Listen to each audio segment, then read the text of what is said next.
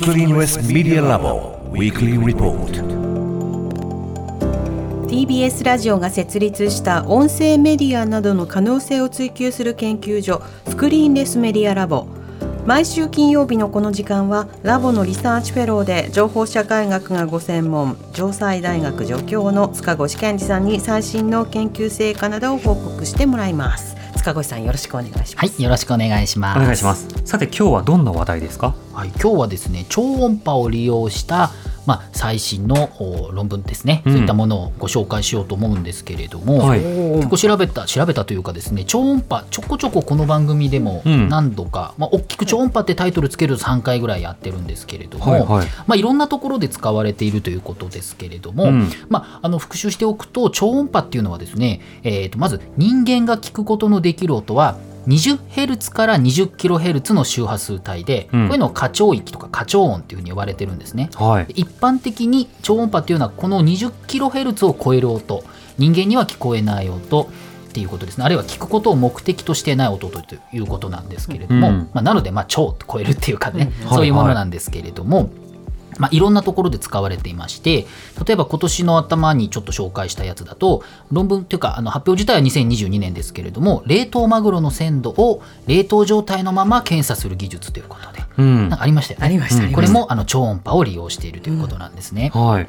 でさらにですね例えばこれはあの2019年に、えっと、ご紹介した話なんですけれどももう3年以上経っちゃったんですけれども、ね有名なところだと超音波洗浄ですね。うんありますあのね。メガネメガネをねシューってやるとやってくれるということで、音の波を利用してですね、えー、とその汚れを剥がすっていうことができるということで、うん。結構な超音波で何かを洗うということもできますし、最近ねあのキッチングッズでそういったもの売ってますよね。あそうですね、うん、シンクにお水溜めて、うん。でそこで超音波流すと汚れが勝手に取れるみたいな、うんちょっとバズってた。そうなの？そうですね、うん。あの超音波そういうところにも結構キッチン周りも結構使えますし、はい。あとはやっぱりあのお腹の中のねあのエコー診断あの胎児の状況を、うん。まあ、診断するエコー検査ということで、これなんかよくあの、ね、経験される方いると思うんですけれども私この前胃腸を見てもらいました。胃腸。胃腸。超音波で。体の中をちょっと胃胃腸の調子が 悪かった時にね、昨年ですけどね。あいいですね、あのこういったところにも使われている。あるいは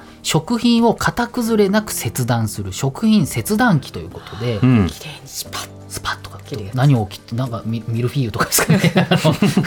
大変じゃないですか。あの、うん。使っちゃうとね。そうグズグズってならない、ならないようにしてくれうんる食品切断機、あとはですね、えっと、これもカップ麺の蓋ですね。はい。これあのあのねラーメンのカップ麺の蓋っていうのは超音波を使って、えっと、蓋と容器の間に熱を生み出して、えっと、それをパッと接着させるああ、接着剤ではなくてそうそう、一旦ちょっと溶かして、そうなんですね。なのであれはあの接着剤は使われていないと。あそうなんですか。考えたことなかった。そうなんですね、うん。これも音の波を使ってですね、うん。えーやっているということで,、はい。であとあのあれもありましたね。あのネズミが来ないようにするということで、うん。うん。ビルのあの地下の方に、えっと、超音波を流してはい。寄せ付けないということなんですけど、まああのまあ、稀にと言いますかあの 20kHz 以上聞こえる人もいるので、うんそうするとえモスキート音かな？みたいなことで、うんなんかうるさいんだけどっていう一部の人がいてそれが実はネズミをこう撃退する音だったとか、はい。まあ、そんなこともあったりするしますということなんですね。いろいろやってきたね。ね、こう考えるとこれ2019年の話ですけれどもいろんなねこんなことがすでにあるということですよ。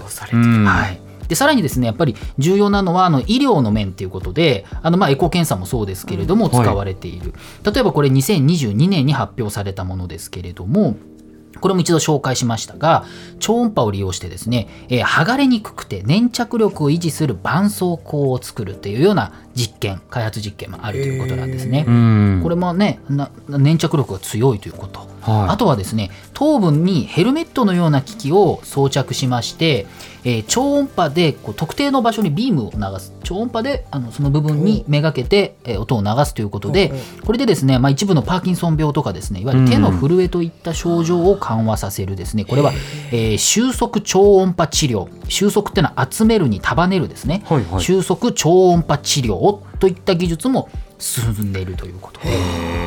粘着力を維持する絆創膏はぜひあの口内炎のやつに適用してほしいですね。口内できた時にシールとか貼るやつあるじゃない。う秒で剥がれますよ。秒で剥がれますね。あ、そんなのあるんですか？あるんですよ無理で無理ですねあ。ーそうそう音でなんと口内炎はかなんとかしてお願いします。うん、できるでしてほしいですね。音で、ええ音の力でということなんですけれなども。どなどね今までやねやっていろいろ。やってきたんですけれども今回はですねそんな感じの、えっと、もう一つ、えー超音波で投薬をするというですね、はいこういう技術の開発なんですけど超音波投薬。超音波投薬そうですね、えーこれはですねそう MIT アメリカ MIT マサチューセッツ工科大学の研究者と、うん。ニューヨーク州立大学バッファロー校の研究チームがですね、はい。えー2023年3月今年の3月ですね超音波を利用して皮膚から直接薬物を投与するデバイスですね。これをまあ提案するっていう研究報告を行ってるんですね。うん。で普通、まあ、多くの場合薬と言いますと飲むですよね。うん。経口投薬ですね、あるいは静脈注射ということ。注射であの直にこう薬を入れるということなんですけれども、はい。まあ、基本的に多いのは飲み薬ですけれども、うん。やっぱ胃腸で薬が消化されちゃうので、はい。十分に効果を発揮できないって言われますよね、うん。いろんなものでもね。まあ座薬とかね軟膏とかもありますけれども。そうなんですけど、ね、ものによってはね。ものによってはちょちゃんと届く前にいろいろあの効果が弱くなっちゃうっていうことがあって問題だっていうことになってるんですけれども、はい。今回提案されたデバイス透明のシリコンベースの素材、えーポリジメチルシロキ酸というものなんですけれども、はい。これでできたパッチでですね、えー皮膚のままあー皮膚のまま貼ることができる、まあ、透明のジェルのようなものということで今ちょっとですねスタジオで写真を見ていただいているんですが貼る貼るんですか？皮膚に。これが貼れるものなんですね。透明なジェルになっていまして、はいはい。えー今見てもらったようにちょっと顔とかにね人の顔にちょっと貼るなんて言えばいいんですかね。こうジジェルサイズのこう薄く伸ばしたような。なんか写真的には、うん。その錠剤をしあのジェル状に包まれたやつで、はい。貼っ貼パックパってックみたいな。パそうパックみたいに貼ってる。そうですね、うんこうパックのようなものなんですけれども、まあ、透明なものを、まあ、貼り付ける体に、まあ、顔に貼り付けるということなんですね。で論文自体はですね本当に僕がこの何年間でこういったものいろいろ読んできた中でもですね本当に難しいあのカタカナいっぱいで、はい。えー数式もちょこちょこいろいろ出てきてですね、うん。僕は到底あの中を理解できるとは思えないんですけれどもそれでもあのいろいろこう読んだ中でですね、まあ、ごくごく簡単に言うとですね、まあ、英語の論文なんですが透明のパッチにまあ痛みのない電流を流すと、うん。えーそれに連動してこう超音波が流れるんだと。ですね、でこの超音波を投射することでですね超音波の力でその薬がその体内に届くんだっていうことですね。なんかあの他にも調べるとソノフォレーシスといって、うん。あの美容関係の世界では、その超音波を利用してそのまま中にあお肌に直接浸透させるっていうね。もう何百回聞いたフレーズですよ。お肌に直接浸透させる。塗り薬もいいんだけれども、皮膚にぐーっと入るために、この超音波をするとその波の影響でですね、うん。えっと、なんか空洞が生まれると。でそこにこうスーッと入っていくっていうのはそういうことなんですけれども。なんかなんかのねこう商品喋るような人じゃないんですけど僕は、まあ、こういったものになっているとであの胃腸で消化されることもなければ注射のように痛みも感じないということで研究では豚の皮膚を利用して、えーナイアシンアミドビタミン3ビタミン B3 ですね、うん。このパッチを通して10分間投薬したところ、えー通常皮膚を通過できる量の26.2倍26.2倍薬が体に入っていったということですね。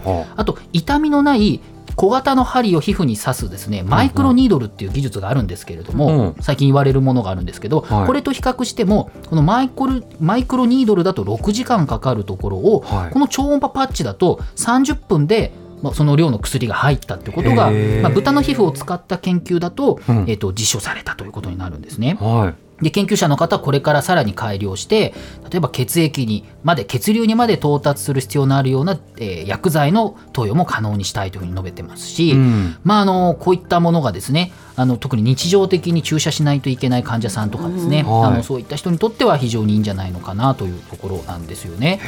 こういうものがあるとねあのなかなかすごいなということで、まあ、日本語でもいくつか、えー、とあの紹介この論文を紹介してくれてる記事も日本でも日本語でもあるんですけれども、うん。